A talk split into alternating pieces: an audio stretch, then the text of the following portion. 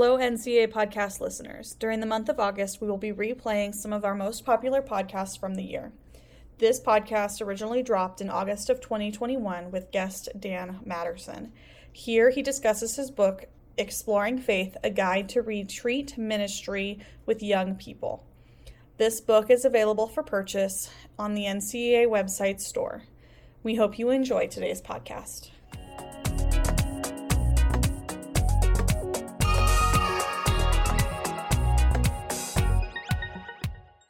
Greetings. Thank you for joining us on our NCA podcast. We're very glad that you are listening to us.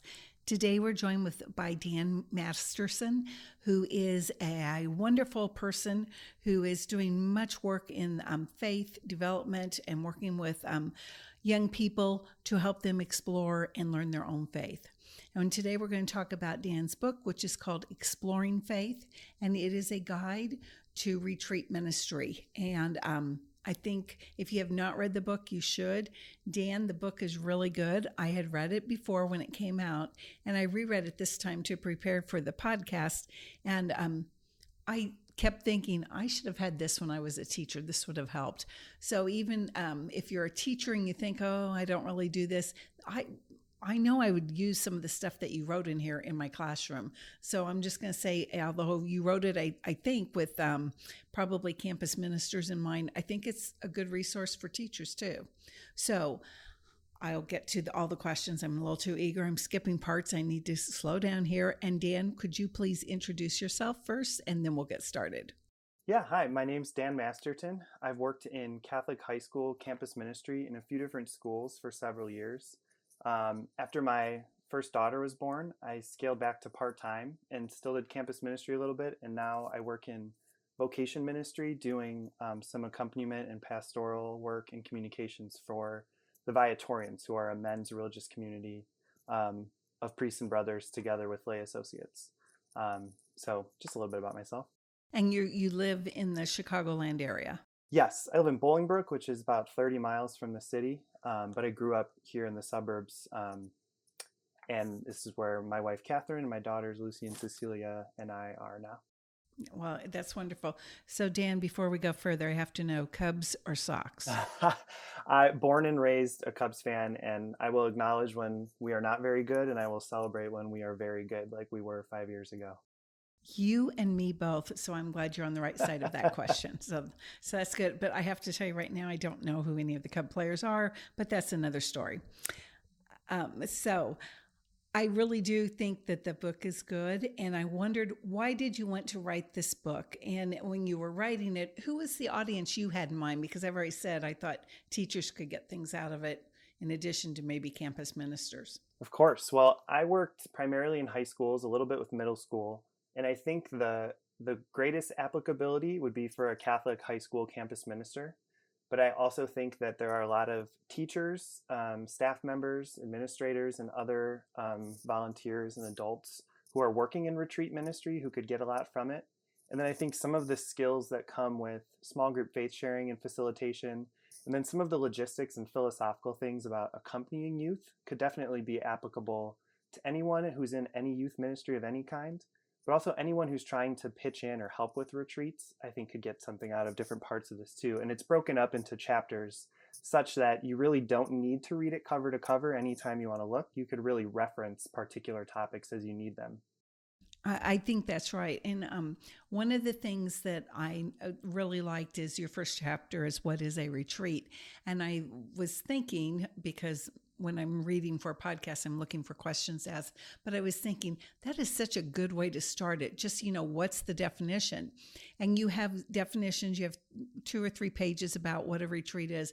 But then you really do define it really well on the last page of that chapter when you talk about how you used to speak to students and how they should respond to how was the retreat, what was the retreat like when talking to their friends and and you said that they should say that we listened to talks had discussions did activities and shared prayer to learn more about ourselves others and god. And i thought that is the best definition ever. And i know you spent other pages doing other definitions but i think that really is what a retreat is. And i think it it's so powerful the way that you put it. So I don't know if anyone's ever noticed that before, but I think more adults would go to retreats if they had that definition in mind. So, do you think that retreats should focus on building an experience that can be summarized easily? I think sometimes people think retreats have to be this deep moving experience or else they're a total failure. What do you think about that? Yeah, I think it's really important that you identify the scope of what you're trying to do. So, like with a sixth, seventh grade group, you maybe only are trying to shoot for a morning or afternoon of reflection. So, you might incorporate elements of a retreat, but I would say a you know two hour gathering in a multi-purpose space is qualitatively different and should be from you know an upperclassman retreat in a high school like a Kairos or a senior overnight. Um, so I think if you can identify the scope of what you're trying to do, you can cater to it specifically. And I think if you start from a simple approach of identifying pillars like faith sharing, witness talks, prayer experiences, you can kind of build out to say, um, you know, how deep are we going to go? How much detail? How much length? And you can cater it to something that fits an 11, 12 year old group or a 17, 18 year old group accordingly. I, I think, I just think that's so important as a principal of an elementary school, we, tr- we tried to have a retreat day and retreat experiences for all the students, kindergarten, well, actually preschool.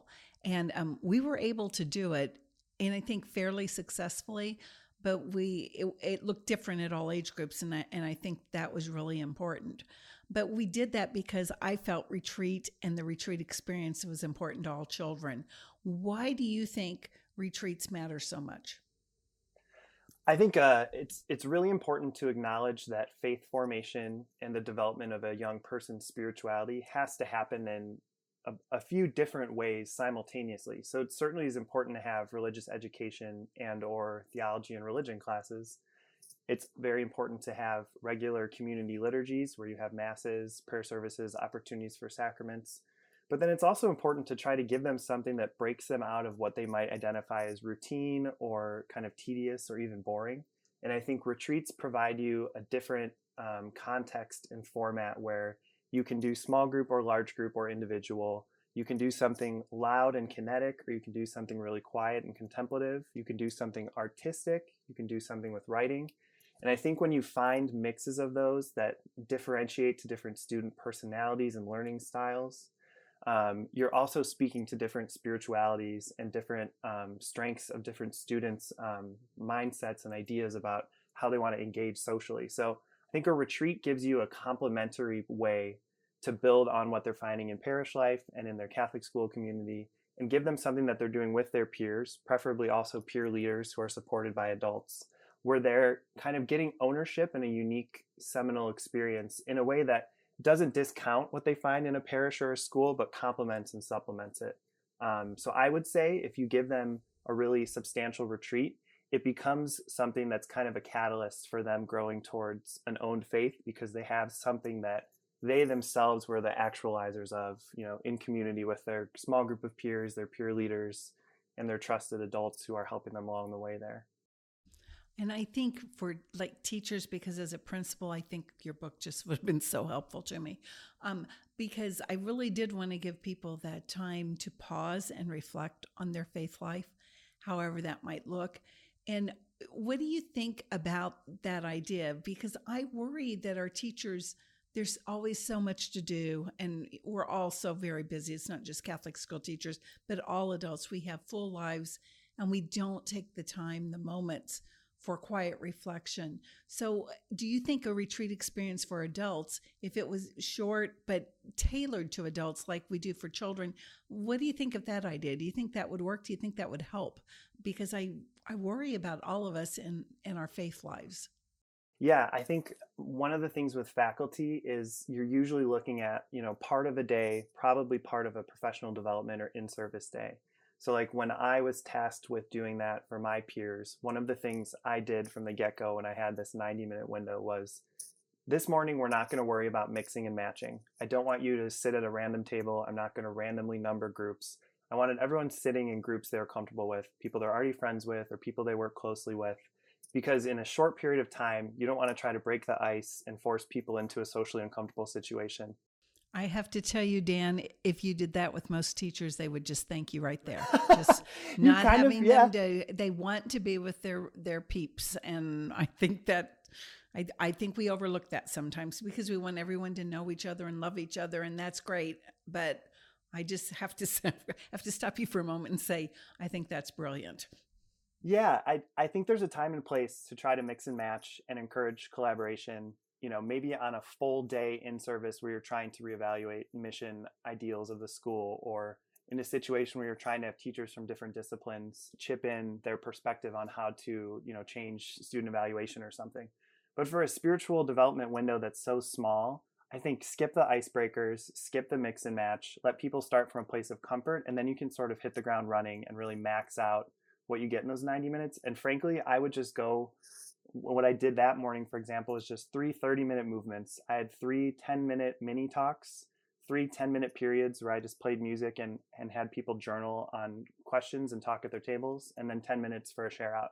Just that simple individual, small group, large group was a really easy, simple way. The 90 minutes flew by. I got a lot of positive feedback. I'm sure it wasn't perfect, but it was something manageable. And I think hopefully over a longer term, you could build towards maybe a retreat off campus or an overnight or something more intensive.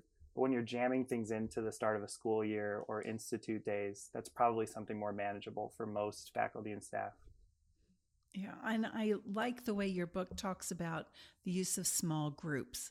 Um, I hadn't thought about it too much, but the, it's really kind of like a lesson plan. And I think that's why I like the book so much this time when I read. I liked it the first time, but when I went through it this time, I was really, like I said, looking for things that I thought teachers or principals would be interested in. And it really is like a lesson plan where you do whole group instruction, then you do uh, work in small groups, and then you see if everybody's progressing. And, and that's kind of the way you wrote that book. Can you talk about small group activities? Because I found that part of the book to be really, really interesting and, and important. Yeah, I have to be honest. When I first started campus ministry, I was made to teach out of necessity, and I never imagined myself being a teacher. But because I had charitable peers and and supervisors, I was able to take pieces of teaching that I was able to, you know, process and apply them to ministry in, in effective ways, I hope. So when it comes to small group, for example, it's the idea that some people express themselves really well in individual reflection, contemplative time, writing periods. Other people really prefer to be in front of a group and that energy sort of lights them up and gets them going small group kind of gives you a little bit of both. You can have an opportunity for individual journaling time so people can read what they wrote if they have trouble kind of riffing on the spot about what they're thinking and feeling. But you also could have free flowing conversation where people are playing off of each other and a small group facilitator is able to recognize threads in people's responses. And I always say like the best small group facilitator or student leader is kind of like a traffic cop. Like if you think of a police officer standing in an intersection where the light has gone out basically what they're doing is they're just telling certain people to go and other people to wait and then they're changing it around and telling other people to wait and other people to go but the traffic never stops moving and so the best small group facilitator is one who can build a dynamic of trust and comfort and confidentiality where you're basically just giving people the space to get out what's in their heart and mind and take turns in a way where the conversation can build off of the resonances that you're discovering amongst people and it's amazing some teenagers just need a moment to realize that what they're thinking and feeling or going through. It might be unique to them in the specifics, but some of the general emotions behind it or some of the larger themes of the challenges and issues they're facing are things that their peers are going through in parallel.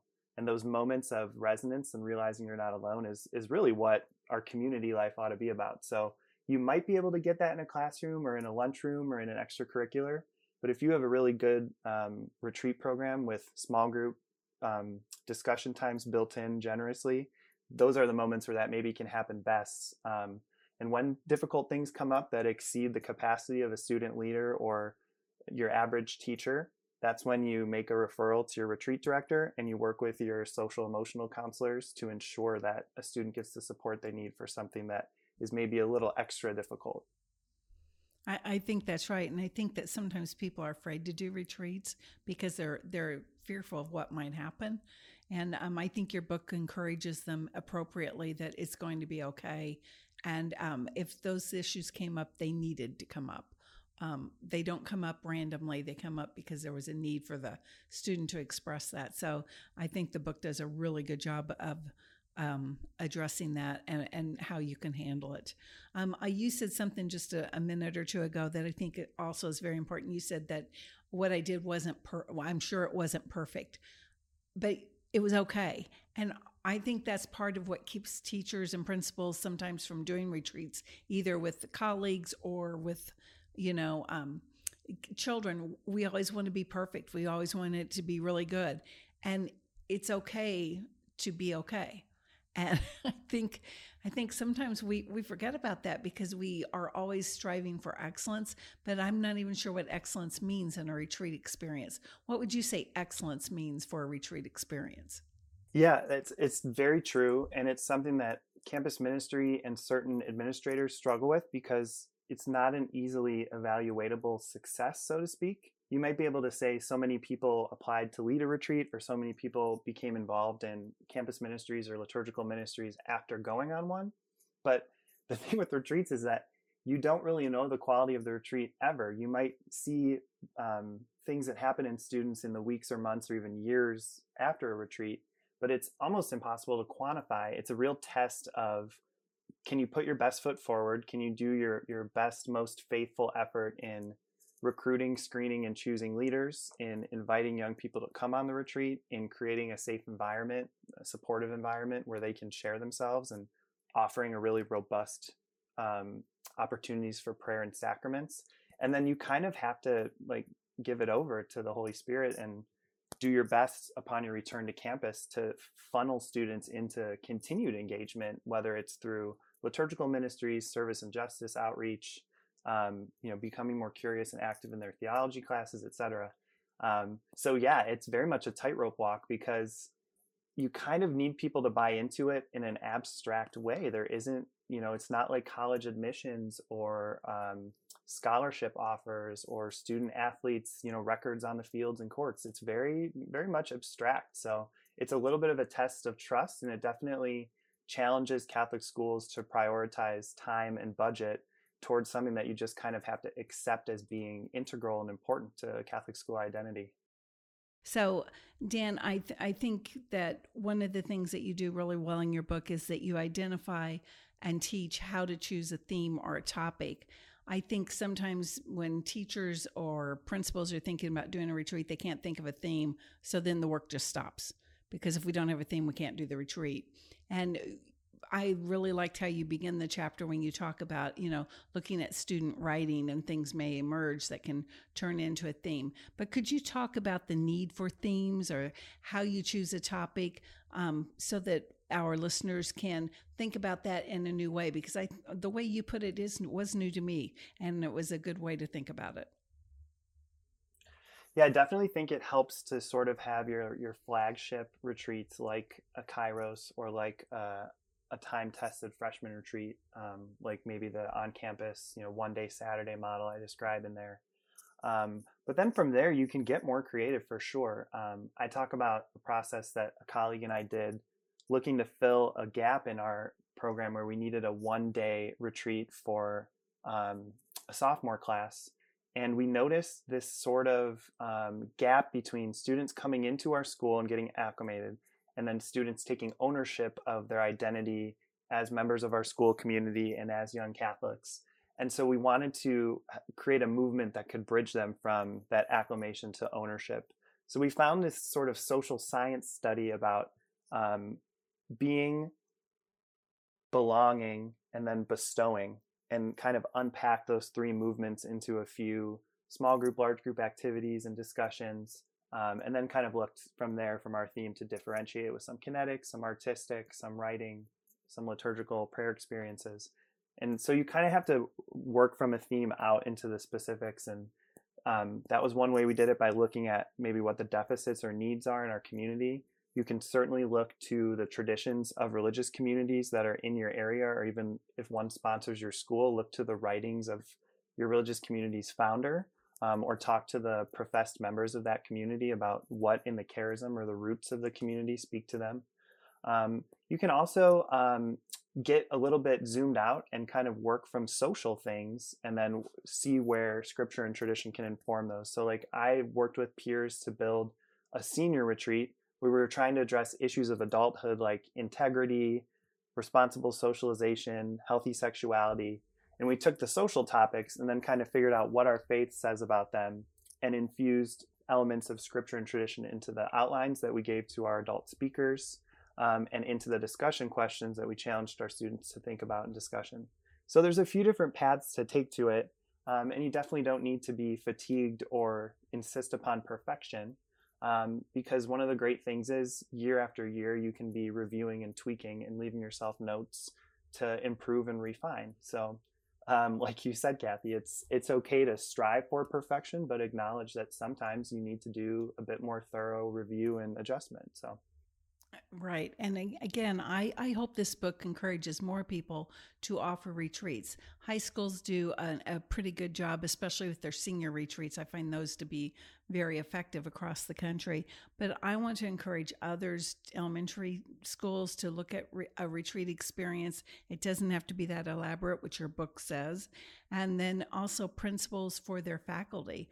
Um, we don't spend enough time doing this. And I think our teachers would actually appreciate it, especially if you don't make them do an icebreaker at the beginning. So um, I think it, it's really something for people to consider, and um, your book makes it easy. Just for um, for everyone's knowledge um, and information, yeah, Dan's book has a lot of things. Um, I appreciate the the role of adults because you know, you may need help. You may need to bring in some parents or people from the outside. And I think that the way you described using adults to help is a good idea. And the idea that teachers, because I know when teachers go, you have to pay the substitute. And Dan, you address that head on. And I appreciate that because sometimes the retreats end up costing money and people always go kind of crazy when you spend money in a Catholic school but you know again you've addressed that in the book and i think it's really important that um, people take a moment to read it and reflect upon it and figure out you know are we putting our money where our mouth is? Because that's that's really important. So dan you said you weren't a teacher and you had to kind of learn how to be a teacher. I have a feeling you were more of a teacher than you knew at from the get-go. But um, this is a question i ask all people I interview, and that is what's the best lesson you've ever learned? Oh, wow. Um, wow. I, th- I think in terms of campus ministry, um, just to try to bracket it a little bit, um, my first year teaching a half load of theology and then working half my time in campus ministry, I had a very kind principal who was very interested in helping us grow and very interested in keeping close contact with us. And when I told him I was frustrated about teaching and I felt like it was pulling me away from the things that I was more gifted in and, and wanted to focus more on, he took his, his reading glasses in his hand and he put them on and he said, I think that you have a pair of glasses that you call your teacher glasses, and you have a pair that you call your campus minister glasses, and you don't think you can wear both at once. And he said, when you realize that you can do campus ministry while you teach and that you're teaching while you do campus ministry, I think you're going to unlock a lot more of your ability. And I, I, I hated how right he was because I think I was better at teaching than I gave myself credit for, even if I still don't think I was that good.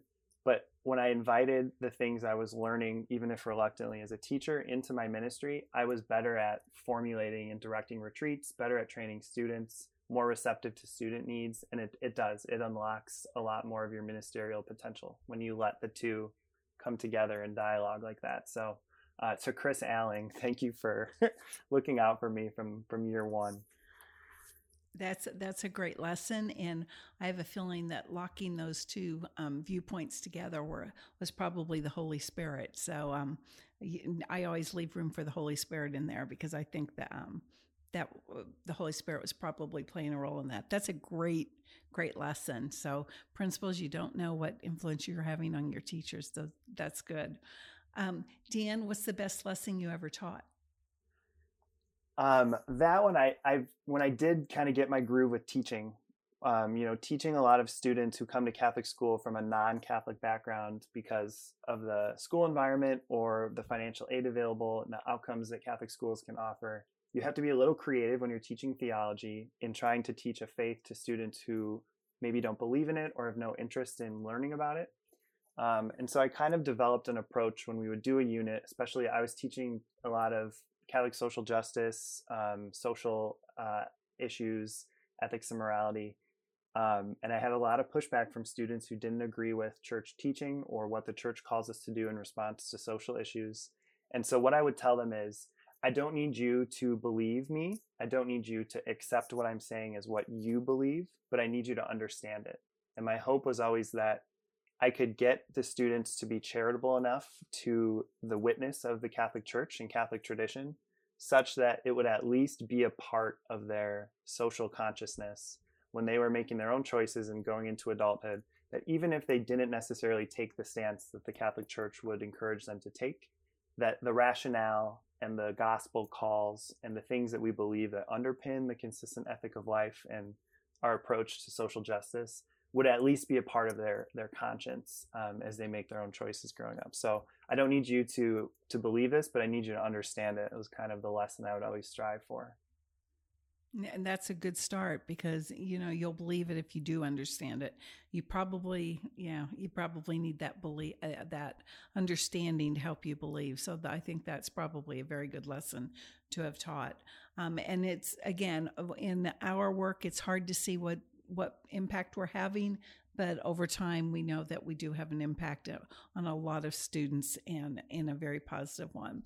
I hope that our listeners will um, check out the book, Exploring Faith. Dan puts his email in the book so that you can email him if you wish. Um, and it, it, really is an easy read, and it is. Um, like I said, it there's so many ideas that I took from it. I'm thinking if I was a principal again, I wouldn't be afraid of the of the faculty retreat, and um, I really do wish I would have had it when I was a principal those many years ago. So um, I hope that our listeners will consider um, looking it up and seeing if what they could take from it because there's um, there's a lot of great information in there. Dan, is there anything you want to end with? It's something that I didn't ask you that you want to share, or just any kind of parting thought? Um, when I was able to give a session at NCA earlier this year, um, I tried to identify kind of the central pillars or values of retreats so that people could either like audit their retreat programs or if they're maybe starting from scratch or rebooting after COVID, that they would know where to turn. So I would say, if nothing else, if you don't know where to start or what to prioritize and you're trying to build a retreat program, try to build the content of the retreats around witness talks, faith sharing, and student leadership, student leaders who are formed by trusted adult mentors um, with good faith formation. So witness talks, um, s- small group faith sharing, large group faith sharing, and student leadership and formation. If those are your three starting points, you can build out something really healthy. That that's great, and I love the student leadership part. I didn't even get to that, but that I mean, students can do so much if we let them. you know yeah walk walk closely with them and then try to stand a little bit out of the way where you can pop in if they need the help but you can let them you know blossom and flourish when they're ready to. Right and the witness talks that that kids give oh my they're so wise beyond their years so um i agree let let them let them share what they know about jesus and god and the holy spirit and we i'm seldom disappointed they do do great work yeah, with a little bit of adult um, support in terms of what's yes. appropriate to share and how to share it, and just helping them with language a little bit, their witness is usually just right on the cusp of something really amazing. It is. And I've even noticed during the Olympics, we're recording this while the Olympics are going on, but a lot of people are sharing faith stories during these Olympics. Um, a lot of Catholic school grads, a lot of Catholics um, who are participating and and they are sharing their story. So I think somewhere along the way, the idea of evangelization is hitting in the hearts of many of our of our um, students, our our alumni, and and our faithful companions. So it's it's really nice to see. And um, I don't know how many times I've seen the sign of the cross being made after a race or after a competition, and um, I'm grateful that that outward sign is available to all of us. Yeah, it's it, it's a beautiful witness, and it's something that hopefully they started to learn when they were in their Catholic schools and parishes as young people. I, am sure that's where it began, and uh, so I'm grateful for all of those people, those teachers and catechists who are leading the way. Thank you, Dan, for joining us. I really appreciate your time, and I appreciate the idea that you took the time to write the book. Um, it, like I said, it it is really good, and I think that people should um, should consider it. And I hope more people will consider, you know, what is the retreat I can do? What is the retreat I can lead? And you will have a program. If you start with this book and start with one, I, I truly believe you can build a program that will help students um, in their faith development or teachers in their faith development. So thank you all for listening. Thank you, Dan. Join NCEA's Laura McDonald and Jessica Roberts on a virtual trip to classrooms across the country. Beginning in September, our podcast will welcome Catholic educators to have conversations about teaching in Catholic schools. We will discuss teaching strategies, tips and tricks, lesson ideas, and so much more. We hope you will join us starting in September. Subscribe and be sure to tell a friend.